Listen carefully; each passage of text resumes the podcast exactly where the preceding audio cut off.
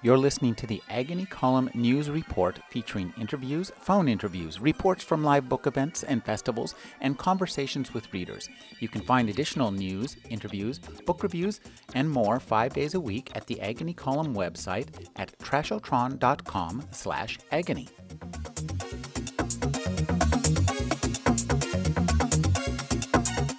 All, thank you all for coming tonight to uh, SF in SF Science Fiction in San Francisco.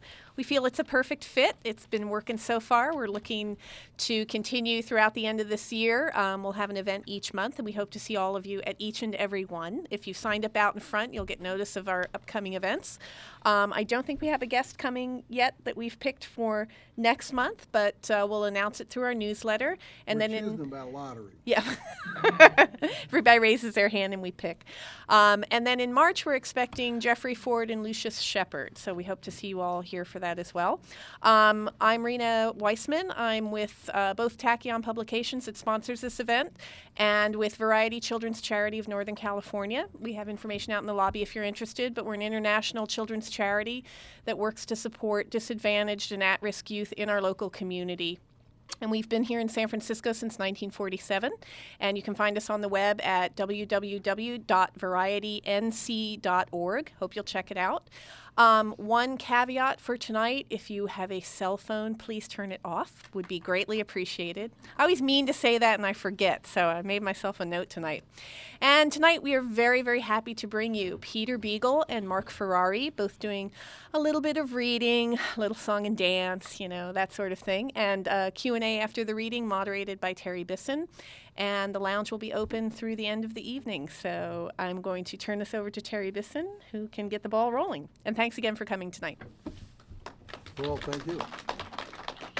Um, thank you all for coming. It's really great to see people. We've been off since um, the, uh, November, so this is a big event for us. Starting our series again, it's going to be on Saturday nights from now on it's going to be the same old thing. We're going to have two scribblers up here, and then we're going to piss and moan about science fiction at a sort of a uh, panel discussion after. So uh, we're glad to see familiar faces and new faces. And um, uh, tonight we have a, a, very good venue to start off our new year. Now, there are a lot of writers who need no introduction, and uh, uh, Mark is not one of them yet. Mark is, he's a very interesting, has a very interesting trajectory. This is a man who is a, who didn't want to be an illustrator, but became an illustrator, uh, who, um, I don't, uh, he really didn't, it, he became successful as an illustrator and then uh, decided to try his hand at writing. And his first novel is, has been quite a sensation. His first novel, The Book of Joby, which uh, I won't go into too much detail about it, except it is the story of Job retold, which I, I happen to know, and uh, which has been handled by a lot of it's been handled by a lot of writers over the years. Very few who have taken who have made Job into a nine-year-old and thrown Camelot into the mix. So I think we're going to uh, have a very interesting um, take on the biblical legend of legend or truth of Job. So, without any further ado, and I'd like to thank you for being here, and I'd like to welcome thank Mark you. Ferrari. Thank you. And hold the book up, please, just so people get a look at it. That's right. Wish I had a lovely assistant to do that, but like he said, I'm new. So, I would, uh, before I start reading, I would like to thank Jacob and Rena and SF in SF for having me. Um, I realized midway through the day that I had no idea what the dress code was and figured I'd be more forgiven for overdressing than for underdressing, and I'm very excited now to have the opportunity to test that hypothesis. Um, I'm going to begin just by reading the prologue. Figure this way I don't ruin the book for anybody. Uh, it's called This Same Stupid Bet. And when I first got the galleys for this book uh, and opened them up to look for things that needed correcting, I discovered that Tor had spelled stupid S T U P P I D. and that's when I knew it was going to be a big job. Happily, it is now spelled with one P again. So, this same stupid bet. When he unlocked the veranda that morning, the young waiter found two men near his own age, already sitting at a table there, quietly watching the new sun drift from orange to gold above the sleepy Atlantic harbor beyond. He had no idea how they'd gotten in an hour before the restaurant opened and headed out to make them leave, but found himself apologizing for the wait instead and asking if they wanted menus. They already knew what they wanted, so he took their order and went vacantly back inside, wondering why his head felt so cotton stuffed this morning. It's magnificent, said the younger patron, gazing at the opalescent sky. His liquid brown eyes and beautiful copper features were framed in curly locks so black one might have looked for stars among them. His feet were bare, a blatant violation of restaurant rules, though the waiter had not seemed to notice. And the soft white t shirt untucked over his khaki shorts reflected more radiance than the sunrise alone should reasonably have lent it. I could watch just this one thousands of times, he murmured. Thank you for bringing me. The presence of a friend improves the view, Gabe, replied his host, the smile in his wide gray eyes spilling out across a face both older and younger in some elusive way than his companion's. He wore ragged tennis shoes, weathered blue jeans that precisely matched the changing sky above him, and a short sleeved gray cotton shirt that seemed to shift between shades of warm shale and cool morning fog. No sooner had they resumed their silent contemplation of the sunrise than a dignified gentleman appeared wearing an impeccably tailored suit of charcoal tweed. His pale, handsome features were set in stony determination at odds with the pleasant morning as he tugged natty pant cuffs away from elegant dress shoes, tossed an early paper onto the table, and sat down across from the two younger men, largely eclipsing their view of the bay. Lovely view, he offered, without looking back to see. Bit chilly for summer, but nice enough, I suppose. Imagine my excitement when I heard you were in the neighborhood, he added with overtly false enthusiasm, then gestured at the newspaper lying between them. Seen the latest on that massacre of villagers in Abu Dhabi? It seems the International Tribunal has found no one to blame at all. He smiled and shrugged. Perhaps the tricky bastards slew themselves just to stir up trouble. Can no one be trusted any more? The waiter arrived with two lattes and a plate of pastry, taking the newcomer's unexpected appearance in stride as well. Shall I bring a menu, sir? he asked. I'd like everything they have, the gentleman said severely. Certainly, will that be whole, low fat, or non fat?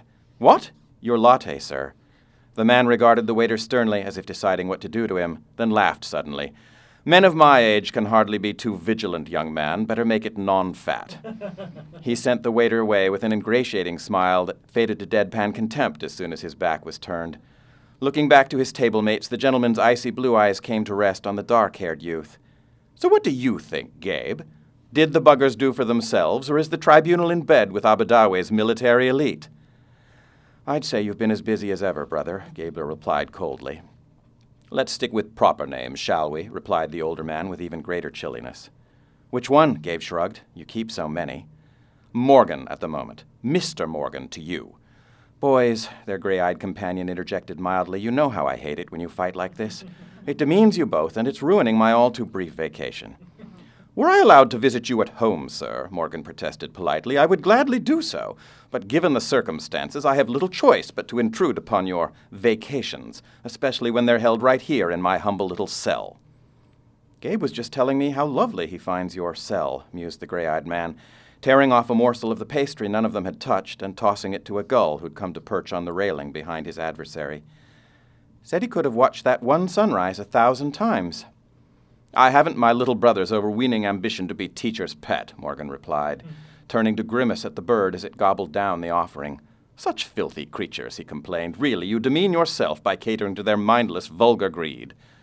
Why have you come to darken such a splendid morning? the gray eyed man asked wearily, tossing the gull another scrap. If I wanted this sort of thing, I'd have gone to work today, Lucifer. You don't mind, do you, if I use that name on you? Morgan seems so guttural. Lucifer turned away as if to appreciate the view and asked, How long must you disgrace us all by propping up this doomed and depressing enterprise? When his lord made no reply, Lucifer's expression soured. Is it my fault this blighted orchard bears such bitter fruit?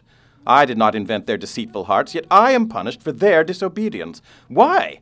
You cannot really believe I ever wished to challenge your supremacy. Principle has ever been my only motive. I am guilty of nothing but insisting that your laws be obeyed, that your perfection be perfectly reflected. Trembling with the effort of reining in his own consuming frustration, Lucifer whirled back to face his master, the illusion of his human form dissolving into brilliant auroras of such dazzling beauty that the morning behind him suddenly seemed little more than a dingy rag thrown up against the heavens. Look at me, he demanded in a voice that rolled like muted thunder from all directions. Do I belong here, penned up in this failed experiment with a race of flawed apes who by their very nature mock your majesty? Gabriel looked away, finding his fallen brother's awesome beauty too painful to endure. Why do you fear me so? Lucifer demanded, reluctantly surrendering to human form again. What ambition do I entertain but to serve a God not degraded at every turn by his own creation? You're the omniscient one. You must know it's true. Why will you never listen to me? He fixed his creator with a gaze of fearful defiance and desperate longing for recognition, as old and unresolved as their dispute. Admit it, sir. This race of churls you indulge is the flop I have always said it would be. By now, the rot in this insufferable contrivance of yours has gone clear to the core.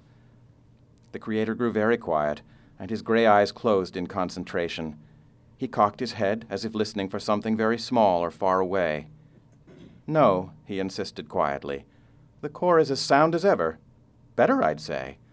He opened his eyes and gazed gravely at Lucifer. But I do have this awful feeling that I know what's coming next. Then, as you doubtless know, Lucifer said with a feral grin devoid of mirth, my sources are fearful of a monstrous new civil war brewing in the Congo that will make anything they've seen before pale in comparison. I know how you despise all that death and suffering, and this could easily spill across all of Africa before it's done.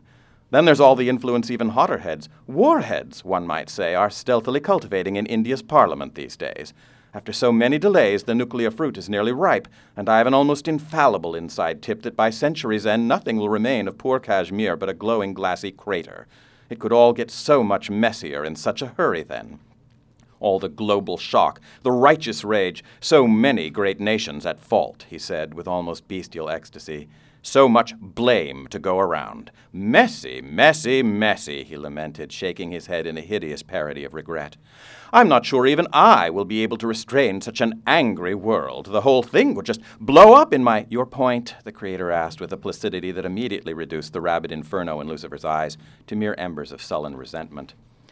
My point, Lucifer said with a sudden bland smile, is that I might be able to pull some strings and slow things down a bit.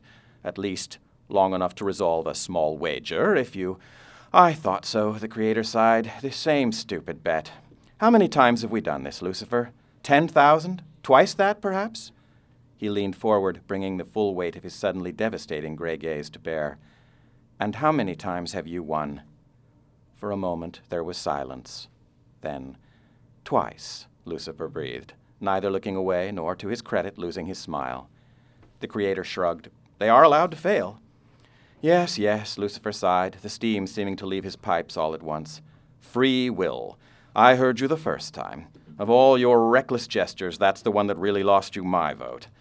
If you had heard him the first time, Gabriel taunted, the night sky would be far brighter now, wouldn't it? In a more perfect world, Lucifer retorted, rounding acidly on his one time sibling, servants would know not to interrupt their betters during adult conversation.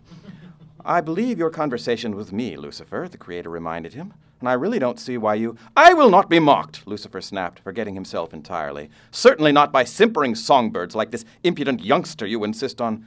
What were you just saying about interrupting one's betters, Lucifer? The Lord of all creation asked with a level quiet that brought the devil instantly to wise if sullen silence. As I was saying, I don't see why you keep subjecting yourself to these punishing humiliations. Even your two so called victories did little but improve things. My only mistake with that wide eyed couple in the garden was aiming too low, Lucifer complained. As for the second time, I still insist you cheated. Judas failed solidly, and we clearly agreed that if I won, Jesus. We've been through this a million times, the Creator interrupted. I never suggested that Jesus would stay dead. It's hardly my fault you didn't think to inquire about that ahead of time. well, what was I supposed to think? Lucifer protested. You said dead, and dead is evidently not. His master cut him off again, then smiled and shook his head.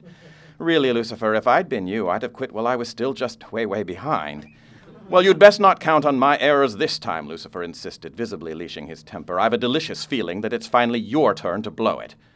Aren't you gung ho? the Creator observed. I don't recall having agreed to any wager yet.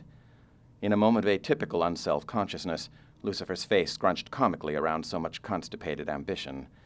What would you want this time if my candidate failed? the Creator asked, tossing still more pastry to the flock of gulls that had gathered densely around them. Everything, Lucifer said, unable to suppress his eagerness. This whole declining ball of sepsis you've indulged for so long goes. It's people, these vulgar birds, the whole planet. We start again, and this time you listen to my advice. Oh, you'll still be God, of course. I do know my place, whatever you think. But this time we'll try it without any of that free will. We'll have an orderly universe, a virtuous creation. No debauched little freelancers running about blithely denigrating their maker, and by inference, the rest of us who must obey your will. You do not seem to appreciate, my lord, how deeply wounded I am by your failure to recognize the value I place on your dignity. If you had. Stop, the Creator said patiently. I heard you the first time as well. Let's make sure I understand this. You'll spare a few thousand lives in the Congo and a few million more from whatever atomic debacle you're arranging after that. If I agree to wipe every last scrap of my creation utterly from existence, should my candidate lose, and start overheating your instructions. Is that right? Lucifer spent a moment scrutinizing the Creator's wording more carefully than he had on certain other occasions, mm-hmm. then said, That seems accurate. And if my candidate wins, the Creator mused? Negotiable. Beyond that, the usual terms, the Creator asked. Of course, Lucifer answered, his hopes visibly inflamed. Are you agreeing? Gabriel turned to the Creator in clear concern. My lord, you're not seriously. What did our distinguished guest say about interrupting? The Creator interrupted. of course, Gabriel said, glancing nervously away. I apologize. Throwing the last of their pastry to the gulls, the Supreme Being turned back to Lucifer. I'm game. I'll want a little extra time to find a candidate, of course. Such stakes demand a certain attention to detail, and I do have the whole world to sift through. Shall we say tonight sometime? Gabriel will officiate. I'll send him to tell you where and when, so don't make yourself too hard to find. Of course not, Lucifer exclaimed, nearly swallowing his long tongue in euphoric astonishment. I will be at your every beck and ta- call, my lord, at least for a short while longer. Lucifer was so excited he failed to notice that one of the freshly glutted gulls had just defecated on his shoulder and another on his expensive shoe. In fact, he had so forgotten himself that he carelessly popped from sight right in front of the waiter just arriving with his latte and another plate of pastry. There was only so much even mortal minds could be made to ignore. The Creator sighed and shook his head as the young man hit the pavement in a dead faint, his tray of food falling with him. Leave a generous tip, he told Gabriel. I've got a lot to do before tonight. He turned to go, then stopped to smile mischievously back at his beloved angel. I'm sorry if I seemed harsh with you a moment ago, my friend, but you nearly blew the whole deal. What if you'd made that ass stop to think things through? He gave the unconscious waiter another rueful glance. In fact, see that all his tips today are generous.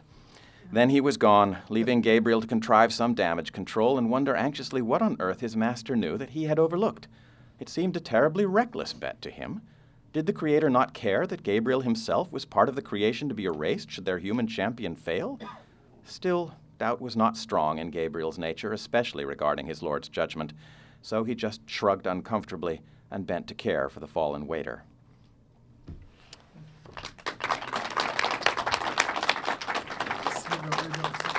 Yeah. Yeah, go. Have we got time? I, I actually forgot to notice when I was starting. So I'm going to do a bit of audience participation here. Um,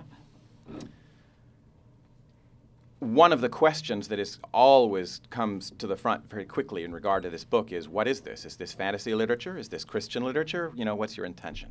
My intention was to write a fantasy novel set in the context of my own culture's mythology rather than in Celtic mythology or Norse mythology or Asian mythology that my culture really doesn't understand in anything but a fairly superficial way. So, um, the choice that you have now is you get to choose what I read next. I can either go on and we can meet our hero, um, a nine year old fourth grader in a pleasant California suburb named Joby Peterson, or I can skip towards the end of the book without really ruining anything for you and read a scene that is much more overtly fantasy material. So, by show of hands, how many people want to hear about Joby? Okay, and by show of hands, how many people want to hear something more overtly fantasy later in the book? Oh, dang, you overt fantasy people lost. You should have tried harder. What was the bet? All right, so first scene in chapter one. Run, run, you scaredy cat. The king will always beat you, Zoltan, and all your dumb, ugly creatures, too. Ha! Just one of Arthur's knights is better than your whole stupid army. Ha ha ha! Joby laughed in unrestrained exultation, brandishing his wooden sword from the castle walls as the humiliated enemy fled yet another great battle in disarray. Joby! Joby! Joby's shoulders slumped, but he ignored his mother's voice and waved his wood sword once more at the fleeing horde. I've got better monsters than you out of my cereal, he hollered in contempt. Joby, I know you can hear me, his mother called from the side yard this time. Did you leave all this stuff on the driveway again? It was the kind of question Joby had never figured out how or why he was supposed to answer. I don't think so, he called back lamely, turning reluctantly from the battlefield beyond their backyard fence. His mother came around the corner of the house carrying a large disk of cardboard in one hand, painted yellow, a red dragon scrawled uncertainly at its center a banged up book in the other hand, and a tattered red bedspread draped over her arm. It must have been some other night, then, she said with a grim half smile that meant she was annoyed, but not enough to cause him any real trouble.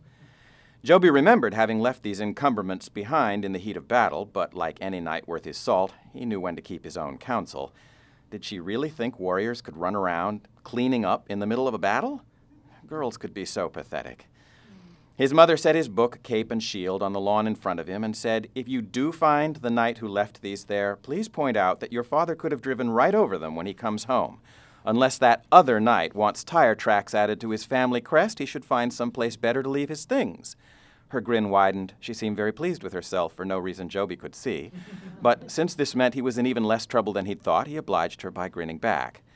You might also tell him, his mother added, how tired I get of reminding Arthur's knights not to leave their things where someone will break a leg on them. Her grin faded as she reached up to tuck a stray lock of mahogany hair behind her ear and went back to whatever she'd been doing. Break a leg on them, Joby scoffed quietly, stooping to pick up his things. She always said that, as if people were out there snapping limbs off on every little thing they passed his toys, his books, his trading cards, even his underwear. Heaving a long, suffering sigh, he went back to the fence, dragging his cape behind him. God help his mother if she ever got into a real battle. She'd find out in a hurry how much more damage a mace could do than any pair of underpants she'd ever seen. After looking hopefully out over the battlements again, Joby sadly decided that the enemy had truly given up and gone away. He slumped down against the fence and wondered what to do, almost glad school was starting again soon. He'd heard terrifying stories about what fifth and sixth graders did to fourth graders at recess, especially during their first few weeks, but he was practically dying to be an upperclassman at last. For one thing, he'd finally be allowed to play dodgeball. Sadly, all that was two weeks off yet, practically forever. At the moment, it seemed practically forever, just until lunch. Almost unconsciously, he opened the book, his most sacred possession the dog eared, grime smeared, finger smudged, broken spined, long since loose leaf tome around which his entire cosmology revolved. A child's treasury of Arthurian tales. It had been a gift from his grandpa, entrusted to his parents on the day he was born, and the very map and outline of his boyish soul had formed slowly around its contents. Even after nine years of punishing use, a marvelous smell still wafted from its pages whenever it was opened, like some pungent, musty incense rising from within the cathedral of his most secret, joyful dreams. It had long since ceased to matter what page he opened to. Just lifting the treasury's battered cover transported Joby instantly to Arthur's vast, shadowed throne room, dappled in misty rays of jeweled illumination streaming from stained glass windows high above his head. He waited, as always, on one knee before the High King's dais, his eyes cast respectfully toward the black and white marble floor tiles at his feet, his heart filled with the kind of urgent devotion that perhaps only a child can countenance, though here he was no child. Sir Joby was a knight, handsome, brave, and loyal, awaiting as always some new adventure in service of the glorious Round Table and its beloved lord. At Arthur's command, Sir Joby had battled countless tyrants and terrible beasts, withstood searing temptations, and defeated devious wizards, armed with nothing but unyielding faith and courage. In victory, Sir Joby felt his liege lord's approval like a shimmering song through his entire being, and on those rare occasions when the beasts proved too fierce, the wizards too crafty, or the temptations too great, Joby had only to call out for rescue, knowing that Arthur would instantly appear with whatever feats of skill or miraculous power were required to save the day. Joby's heroic liege lord, his finest friend, had never failed him, nor ever would. My king, Joby whispered, eyes closed in delicious expectation over the open book, quoting lines he'd long since memorized. I would serve you with my life. Only name the quest.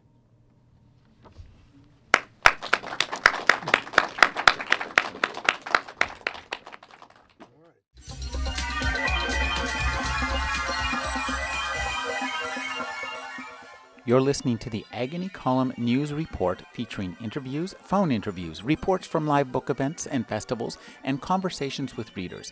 You can find additional news, interviews, book reviews, and more five days a week at the Agony Column website at trashotron.com slash agony.